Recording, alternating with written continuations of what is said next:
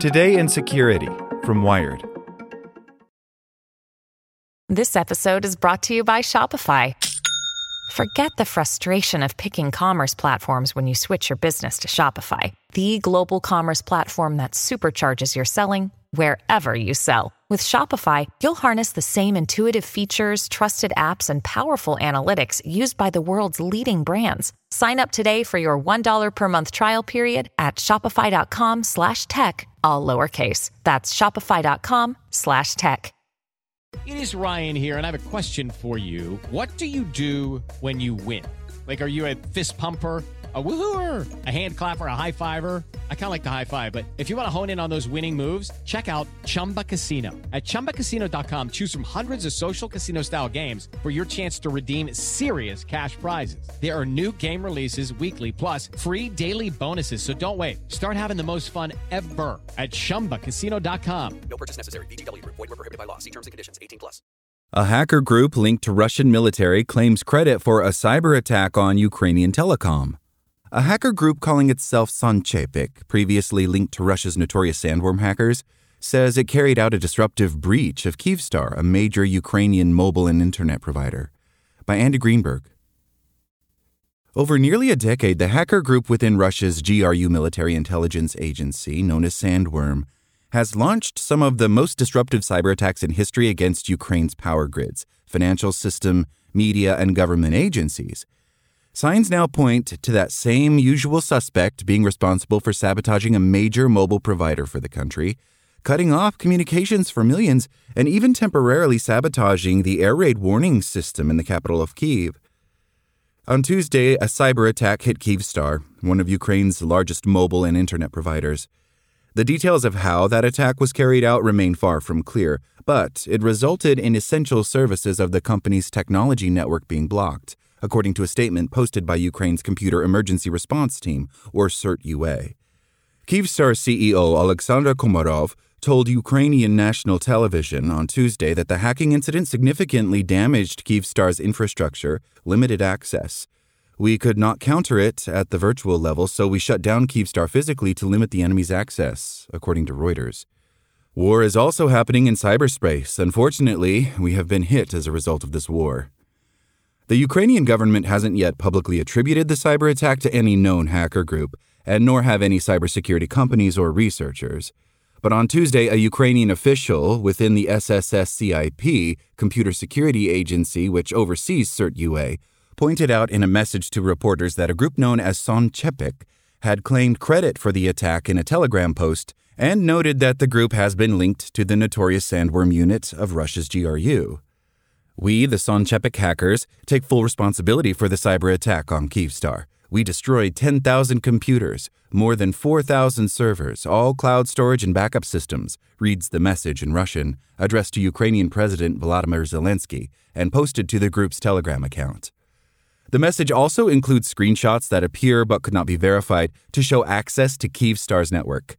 We attacked Kyivstar because the company provides communications to the Ukrainian armed forces, as well as government agencies and law enforcement agencies of Ukraine. The rest of the offices helping the armed forces of Ukraine get ready. Solntsepek has previously been used as a front for the hacker group Sandworm, the Moscow based Unit 74455 of Russia's GRU, says John Hultquist, the head of threat intelligence at Google owned cybersecurity firm Mandiant, and a longtime tracker of the group. He declined, however, to say in which network intrusions Solntsepek has been linked to Sandworm in the past, suggesting that some of those intrusions may not yet be public. It's a group that has claimed credit for incidents we know were carried out by Sandworm, Hultquist says, adding that Solntsepek's Telegram post bolsters his previous suspicions that Sandworm is responsible. Given their consistent focus on this type of activity, it's hard to be surprised that another major disruption is linked to them. If Solntsepek is a front for Sandworm, it would be far from the first. Over its years of targeting Ukrainian infrastructure, the GRU unit has used a wide variety of covers, hiding behind false flags such as independent hacktivist groups and cybersecurity ransomware gangs. It even at one point attempted to frame North Korea for its attacks on the 2018 Winter Olympics.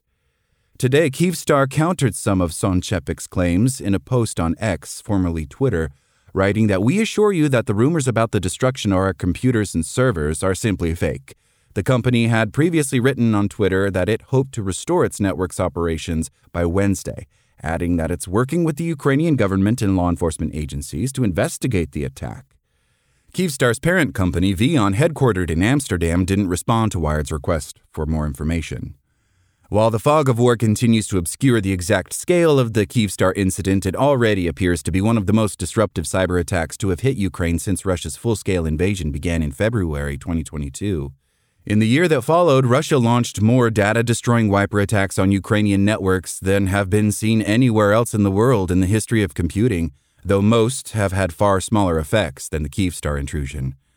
Other major Russian cyber attacks to hit Ukraine over the last 20 months include a cyber attack that crippled thousands of Viasat satellite modems across the country and other parts of Europe, now believed to have been carried out by the GRU. Another incident of cyber sabotage, which Mandiant attributes to Sandworm specifically, caused a blackout in a Ukrainian city just as it was being hit by missile strikes, potentially hampering defensive efforts. It's not yet clear if the Kyivstar attack, if it was indeed carried out by a Russian state sponsored hacker group, was merely intended to sow chaos and confusion among the company's customers, or if it had a more specific tactical intention, such as disguising intelligence gathering within Kyivstar's network, hampering Ukrainian military communications, or silencing its alerts to civilians about air raids. Telecoms offer intelligence opportunities, but they're also very effective targets for disruption, says Mandiant's Hultquist. You can cause significant disruption to people's lives, and you can even have military impacts. Thanks for listening to Wired. My name is Zeke Robison, and for more stories just like this one, visit us at wired.com. Like what you learned? Subscribe everywhere you listen to podcasts and get more security news at wired.com/security. Without the ones like you, who work tirelessly to keep things running, everything would suddenly stop. Hospitals, factories, schools, and power plants, they all depend on you.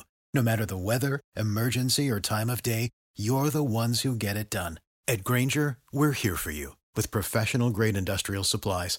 Count on real time product availability and fast delivery. Call clickgrainger.com or just stop by. Grainger for the ones who get it done.